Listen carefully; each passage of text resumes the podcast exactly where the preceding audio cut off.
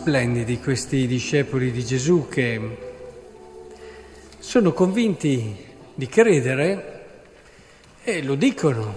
Adesso sì che crediamo. E Gesù che li riporta subito al senso di realtà. È facile credere quando tutto va bene. È facile credere quando non ci sono difficoltà, quando non ci sono prove. La fede è certamente un processo che richiede anche riflessione, richiede preghiera nel senso intimo, profondo, ma la fede ha bisogno di quel torchio spirituale che è l'esperienza, che è la vita. Ed è per questo che la fede che abbiamo oggi non potrà certo essere quella che avremo domani, anzi ve lo auguro che non sia quella che avrete domani fra qualche anno e così via. Perché tante cose, penso, io comincio anch'io ad avere i miei anni, che credevo e vedevo in un certo modo, grazie all'esperienza e a quello che ho vissuto, ho cominciato a vederle in un modo molto più completo, più vero, per certi versi quasi sembra diverso da quello che credevo prima, ma perché semplicemente hai una percezione, eh, questo vale per anche tante esperienze propriamente umane, e la fede è una dimensione, certo una virtù teologale, ma che coinvolge l'uomo, coinvolge tutto quello che siamo nella nostra umanità, il nostro cervello, le nostre emozioni, la nostra sensibilità, la nostra volontà. Ed è per questo, ad esempio, quante persone mi hanno detto dopo essere state magari colpite da una malattia molto grave eh, che poteva portare alla morte. Ma io sì, ci pensavo, ci credevo, però adesso è un'altra cosa. Adesso è un'altra cosa. Eh, perché tutto quello che hai fatto era importante, ma quando ci sei è diverso. Gesù in fondo non vuole fare altro che questo, cioè aiutare questi discepoli a capire che nella fede avranno infatti anche dopo lo dice, guardate avrete tribolazioni nel mondo, ma abbiate coraggio, abbiate coraggio. E un'altra cosa, credo che sia molto importante, vabbè, certo allora mettiamoci e sentiamoci sempre in cammino, quindi la prima cosa che vorrei che portassimo a casa è questa, cioè non presumiamo mai, anzi, la fede di oggi è una fede che può crescere, che domani potrà crescere, se domani cresce, quindi avere sempre quella apertura, non irrigidirsi troppo, non pensare di essere in questo arrivati. Ma dicevo, c'è un'altra cosa che mi preme anche sottolineare da questo brano, la pazienza di Gesù. La pazienza di Gesù. Dinanzi a questi discepoli entusiasti, Beh, adesso sì che ci crediamo, eccetera. Quegli stessi discepoli, dice lui qui, che verrà l'ora, anzi è già venuta, che vi disperderete ciascuno per conto suo e mi lascerete solo. Poteva dire, anche risentito, ma con tutto quello che vi ho dato, con quello che avete sperimentato e che i profeti avrebbero voluto vedere quello che voi vole- vedete adesso ascoltare quello che voi adesso potete ascoltare, con tutte le opportunità, le grazie che avete avuto, beh insomma ancora non avete capito e mi lasciate addirittura solo.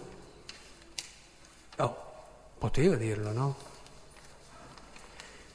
E invece li incoraggia e li prepara per il futuro. Questa pazienza è uno degli aspetti più importanti dell'amore. Voi non sapete quante persone si sono perse perché chi era con loro non ha avuto questa pazienza. Non ha avuto la pazienza di aspettarle, non ha avuto la pazienza di lasciare che capissero sulla loro pelle che certe cose che pensavano non erano ancora e pian piano arrivassero a comprendere, a capire. Questi, se parliamo degli apostoli, andate tutti la vita, eh? Andato tutta la vita. Eppure lo stesso Pietro, eh, quando ancora c'era Gesù, a volte ha detto cose fuori dalla prospettiva, era lontano dal capire ancora, ma Gesù ha avuto pazienza, Gesù ha avuto pazienza. Nelle coppie, ad esempio, di sposi, quante coppie saltano perché non c'è stata la sufficiente pazienza ad aspettare l'altro. Nell'educazione, quanti giovani non crescono nel modo più bello perché chi li educava non ha avuto la pazienza di aspettarli. Così in ogni relazione che voglia essere una relazione importante, una pazienza non, perché vedete chi è che di solito impazienza? Persone volitive, persone che di solito se si impongono una cosa tendono a realizzarla, persone dinamiche, persone generose, che fanno fatica nel momento in cui vedono che l'altro non capisce, non vive subito quello che... Eppure, eppure proprio lì la loro sfida sapere aspettare, dare fiducia e incoraggiare, credendo alla persona che hai davanti.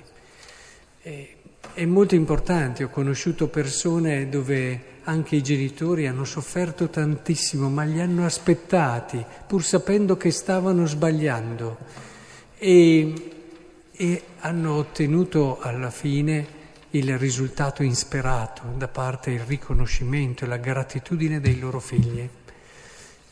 O possiamo parlare su tanti fronti, come ho detto prima. Io vorrei che su questo imparassimo quella giusta pazienza di chi non è paziente perché lui stesso vive ormai così, senza neanche crederci più di tanto e alla fine allora anche loro saranno così. No, quella non è pazienza, quello è che tu hai perso la vitalità, la speranza e stai appiattendo tutti. Quando uno è appiattito alla fine va bene tutto, ma sì, dai, porta pazienza, cioè, no, non è quella la pazienza del Signore. Avete visto che qui non dice così, anzi, li prepara a dei passi anche molto grandi. È piuttosto la pazienza di chi sì, vive fino in fondo le cose, ma, ma eh, si pone al fianco, sa che non tutti abbiamo gli stessi tempi, sa che magari io certe cose non faccio fatica, ma l'altro magari fa proprio fatica su quella cosa lì e allora non mi sorprendo se l'altro faccia fatica semplicemente perché io non la faccio. Ma lui ha le sue fatiche che magari non sono le mie, ha i suoi tempi che sicuramente non sono i miei. E tutto questo è parte di quella che è la sapienza divina, perché guardatevi intorno, se Dio non ha pazienza, eh? Guardatevi intorno un attimo, ma lui crede in noi, è come se ci crede.